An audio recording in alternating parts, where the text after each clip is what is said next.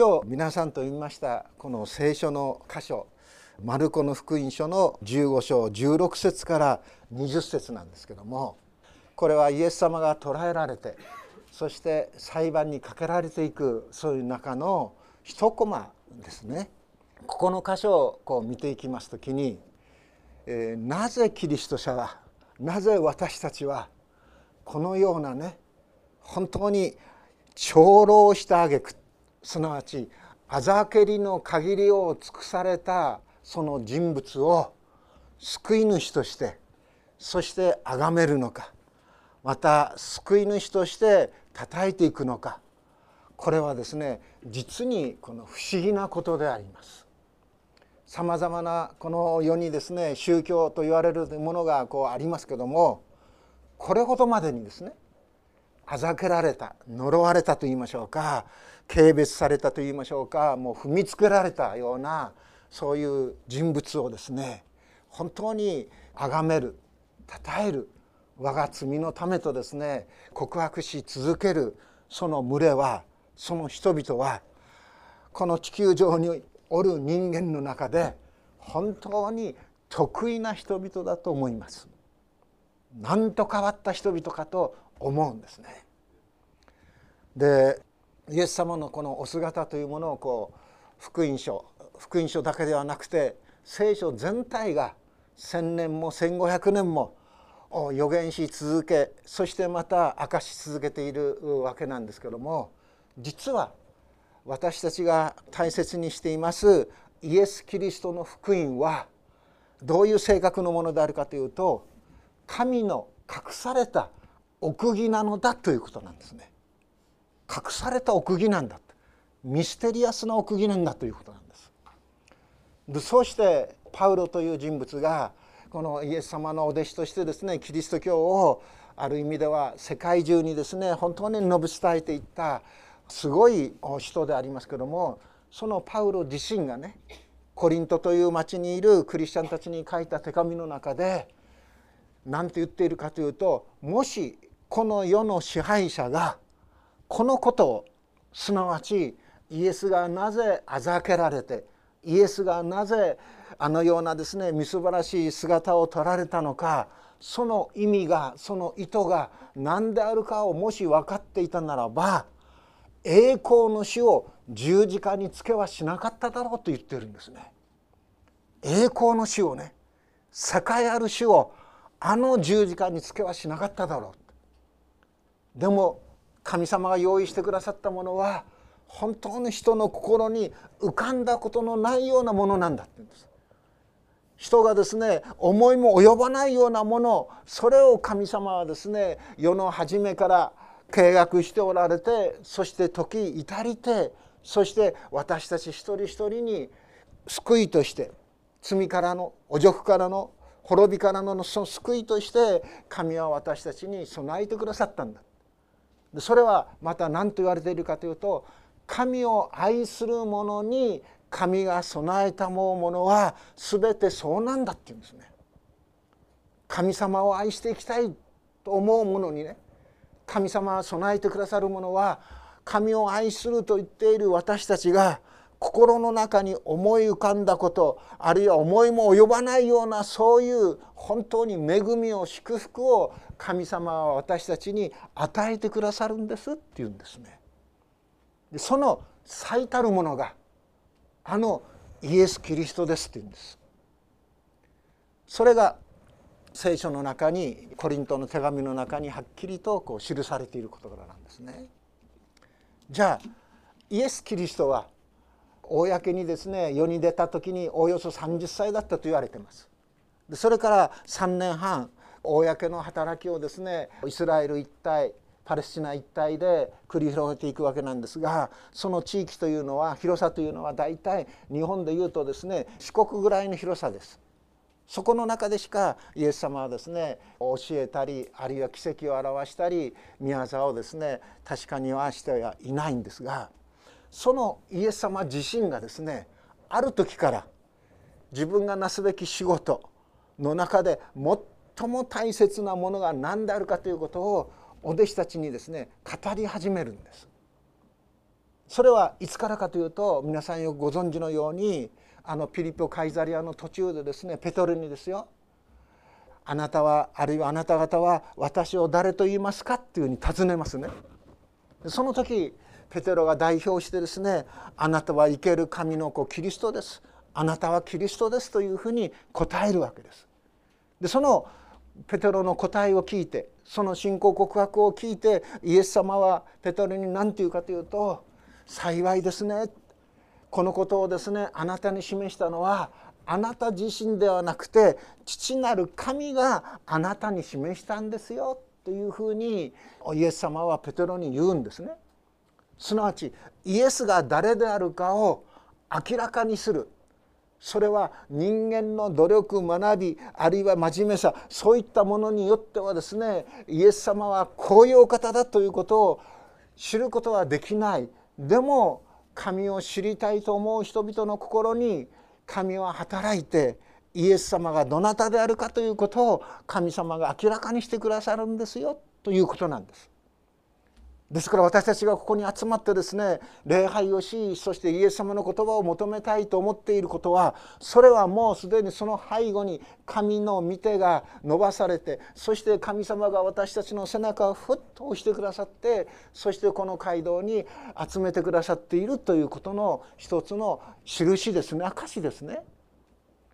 それを受けてペテロはですね本当にこのイエス様からすごいことをも言われるわけですね。私はこの岩の上に私の教会を建てますハデスの門もそれに打ち勝つことはできません。ね、私はこの岩の上にすなわちペテロよあなたがイエスをですね神のことを告白したその信仰の上に私の教会すなわち新しい神の民を私は立て上げていくんですよ新しい神の民を作り続けていくんですよとこういうわけです。それからが問題です。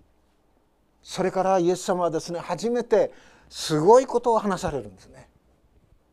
驚くべきことをイエス様は話し始めます。でそのことがですねマルコの福音書でもそうですけどももう3度にもわたってそれが出てくるわけです。その箇所をですねマルコの福音書から読みますと8章の31節なんですが「それから人の子は必ず多くの苦しみを受け長老祭司長立法学者たちに捨てられ殺され3日の後によみがえらなければならないと弟子たちに教え始められたっていうんです。ペテロの信仰告白を受けてねイエス様は自分がなすべき最も大切なミッションね言うならばですねいわゆる不可能な事柄ですよ。ミッションインポッシブルです。できないような事柄ですよ。ね、それをここではっきり言うんです。人の子は必ず必ずなんだって言うんですね。多くの苦しみを受け長老祭司長立法学者たちに捨てられてそして殺されて3日の後によによみがえらなければならないと弟子たちに教え始められたっていうんです。それを聞いたペテロはですねもうすぐ反応するわけですね。そしてどうしたかというとイエスを脇にお連れして諌め始めたっていうんです。叱り始めたっていうんでしょ。諌めるっていうのは注意する。注意するよりもさらに厳しいことですよね。叱り始めた。そうしたらばかえってですねペテロはイエス様に叱られました。なんて叱られたか。下がれサタンって言うんですね。すごいことですね。あなたは神のことを思わないで人のことを思っているっていうんです。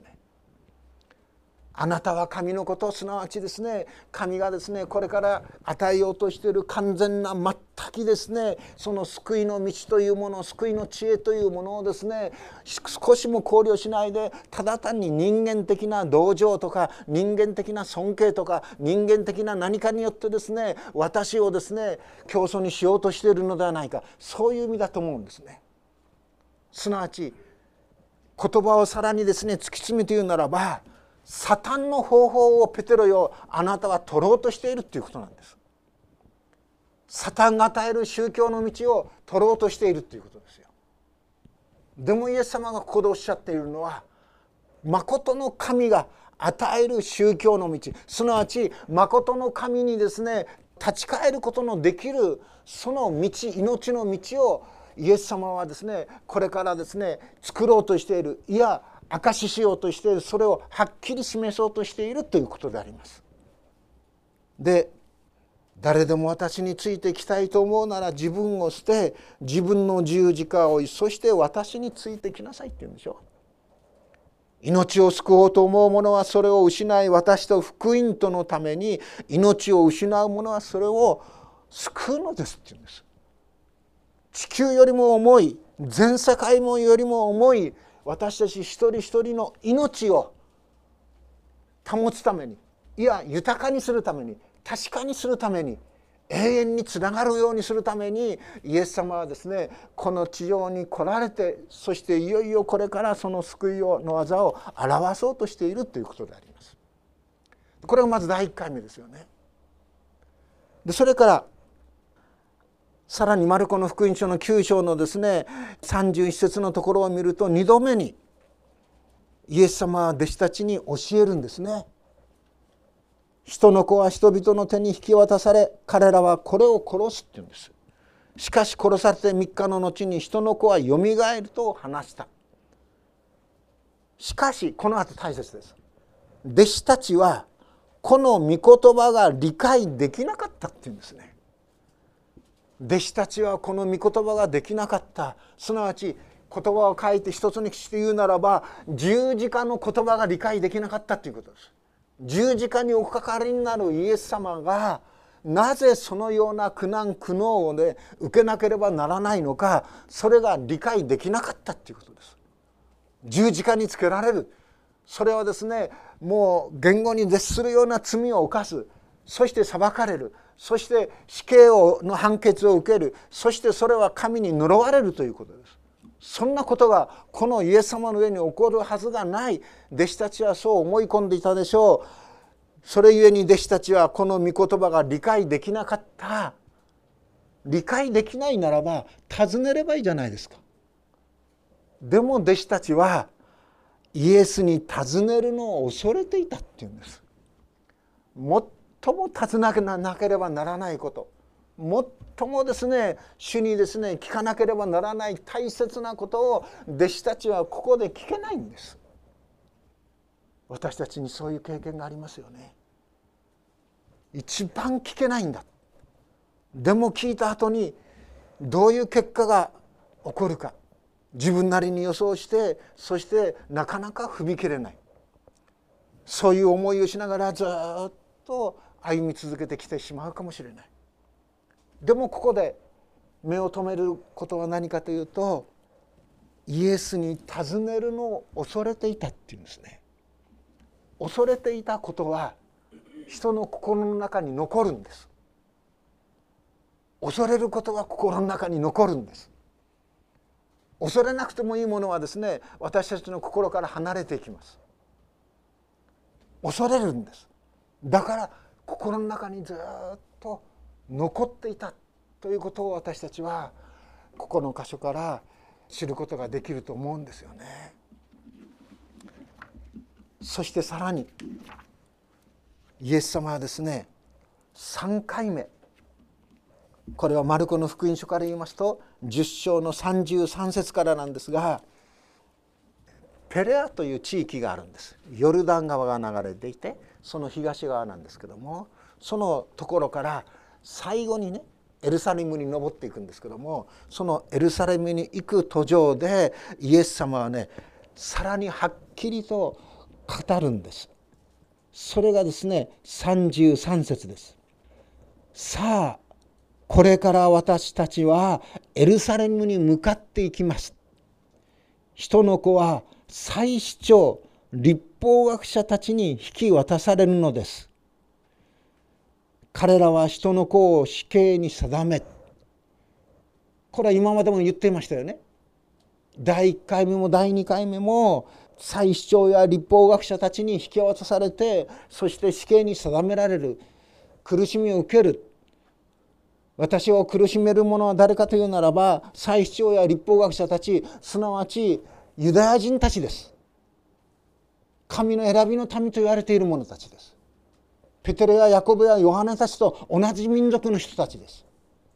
そういう人たちからですね苦しみを受けるんです。いや死刑の判決を受けるんです。でもその後初めてそして違法人に引き渡しますっていうんです。ここで違法人が出てくるんです。ユダヤ人以外の神の選びの民以外の違法人がここで出てくるんですね。そしてその違法人に引き渡されて違法人はイエスをどうするかというならばあざけり椿をかけ鞭打ちついに殺しますっていうんですね。すなわちこの3回目のこの予告で予言で受難の苦難の予言で初めてイエス様は違法人にさえもねあざけられる罵られるあるいは椿をかけられるんだというふうにはっきりとここで語るんですそしてそのことがこのマルコの福音書先ほど読んでいただいた15章の16節から私たちが知ることですね。兵士たちはイエスを邸宅すなわち総督官邸の中に連れて行き全部隊を呼び集めたそしてイエスに紫の衣を着せ茨の冠を編んでかぶらせそれからユダヤ人の王様万歳と叫んで挨拶をし始めた。また足の棒でイエスの頭を叩いたり椿をかけたりひざまずいて拝んだりしていた椿をかけられる。これは違法人のね兵士たちだけではありませんでした。誰から椿をかけられたか。それはまずサンヘドリンの議員たち祭司長たち立法学者たち長老たちから椿もかけられるんです。マルコの福音書の14章の65節はそのことが記されてありますね。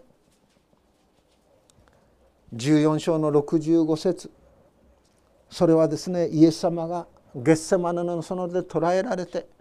そして大祭司アンナスのところに連れられて行ってでそこでアンナスの尋問を受けるわけですよね。でアンナスからね大祭司から「あなたを褒むべき方の子キリストですか?」と尋ねられるんです。褒むべき方の子っていうのは神の子ということですね。栄光の主ということです。あなたはあの神の子栄光の神そのキリストですか？救い主ですか？と尋ねられるんですその時イエス様ははっきりと答えます私はそれですっていうんですねἐγώ εἰμιっていうことです。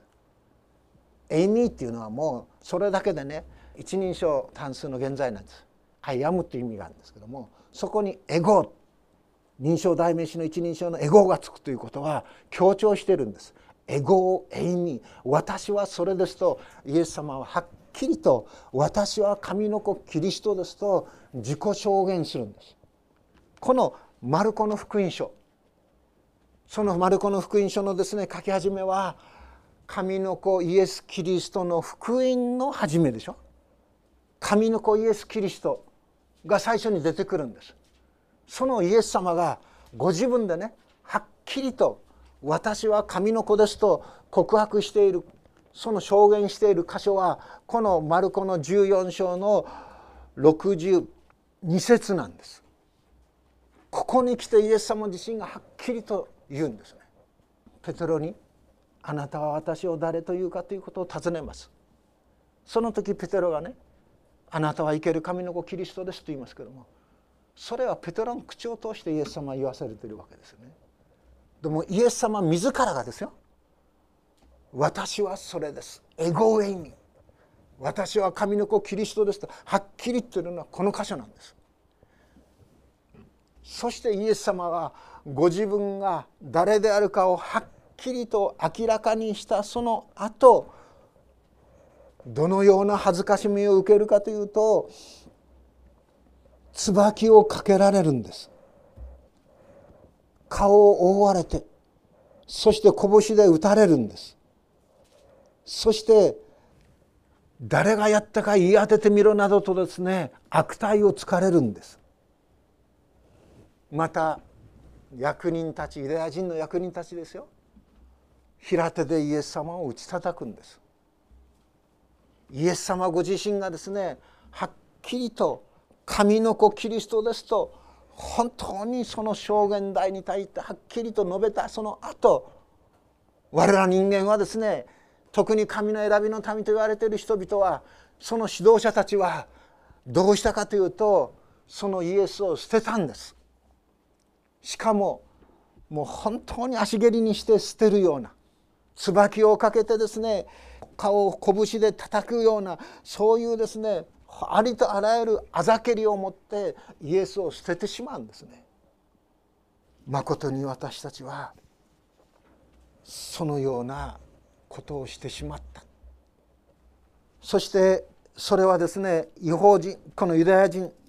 立法学者長老神の選びの民と言われている人々だけじゃなくて先ほども触れましたように違法人もそうだったっていうことですよね。足の棒でイエスの頭を叩いたり椿をかけたりひざまずいたりしていたっていうことです。そして違法人はローマの兵士たちはまたですねイエス様をどういうふうにあざけったかというとユダヤ人の王様万歳と言ってあざけるんですよ。15章マルコの15章の18節。ラテン語ではね「アベカエサル」っていうんです。アベマリアじゃないんですよ。アベカエサルなんです。皇帝万歳ということです。キリエカイレということですね。万歳というギリシャ語はですねカイレっていうんです。喜ぶっていう言葉が出てきている言葉ですよね。カイレバスレウ・トゥ・ユダイオーンっていうんですね。ユダヤの王様万歳っていうんですね。そしてマタイもマルコもヨハネもこのようにですねローマの兵士たちからイエス様がですねあざけられた。からかわれた。ユダヤ人の王様万歳と言ってですねからかわれた。そのことを記しています。ユダヤ人の王ということもイエス様がですねピラトから尋ねられたから尋ね答えるんでしょ？マルコの15章の2節でピラトはイエスに尋ねた「あなたはユダヤ人の王ですか?」と尋ねられます。ですからイエス様はですね「はいねその通りです」「あなたの言う通りです」って言うんです。直訳で言うと「スーレゲイス」って言うんですね「スー」っていうのはギリシャ語でね「あなた」っていうことなんですあなたの言う通りだって言うんです。ですからイエス様はね裁判の席で審判の席で尋ねられたその問いを受けて私はユダヤ人の王ですと答えるんです。でその間のやり取りを詳しく記しているのがヨハネの福音書です。そのヨハネの福音書を読みますとですねイエス様はね私の国はこの世のものではありませんこの世からこの出てこの世の人々によって築き上げられて支えられているようなそういうこの世のものではありませんっていうんですね。もしこの世のものであったならば私の兵隊が私の軍隊がすなわち天の御使いたちが幾千幾万という天の御使いたちが共に戦ったでしょうっていうんです。しかし私の国はこの世のものではありませんっていうんですね。私は真理を証しするために来ましたって言うんです。真理のために私は来ました。まさしくヨハネが言っているようにイエスはですね命であり道でありそして何をまして真理なんですね。真理を証しするために来ました。すなわち私たち人間がこの地上でどのように生きるべきなのかどのように歩むべきかどこを目指していくべきなのかどこから来てどのように生きてどこを目指していくべきなのかその真理を証しするためにイエス様はこの地上に来たと言っているんです。そのイエス様を前にしてピラトはね真理とは何かって聞くんですよね。真理とはピラトよあなたの目の前にいるこのお方ではないですか。このイエス様ではないですか。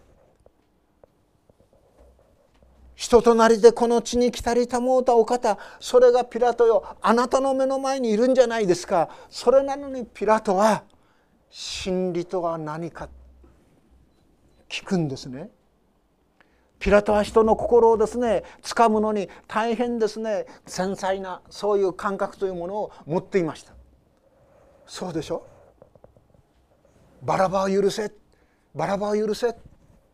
イエスを十字架にかけろ。その人々のですねその思いというものをピラトはですね受け止めるわけです。そして群衆の機嫌を取ろうとするんでしょ？群衆とピラトの立場を言うならばピラトの方が圧倒的に優位ですよ。群衆を蹴散らすこともできるわけですよ。でもピラトは群衆の機嫌を取ってそしてこの場を平穏に収めたいということでそしてピラトはバラバを許してイエスを十字架にかける判決を下すんでしょ。人の心はピラトはすごいですよね。為政者として。この世のですね本当に為政者として人民を抑える術というもの人の心というものをピラトはですね知っていました。知ることができました。でも最も大切な神の子イエス・キリストを目の前にしながら真理とは何かというんですね。こんな悲劇あるでしょうか。ないですよね。あのイザヤが予言しています。イザヤ書53章で彼は主の前に若枝のように芽生え砂漠の力出る根のように育った。彼には私たちが見とれるような姿もなく輝きもなく私たちが慕うような見栄えもない。彼には私たちが見とれるような姿もないんですイエス様は。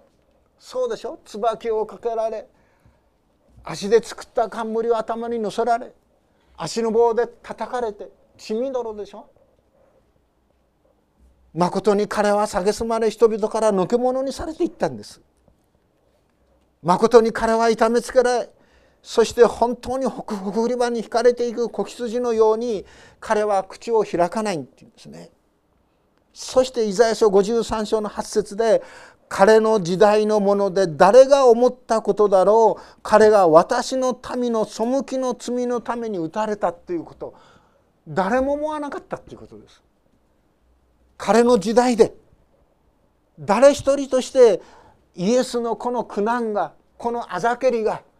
私たちの罪のあがないのためだということを誰一人思わなかったっていうんですね。一人も思うものがなかったっていうんです。パウロも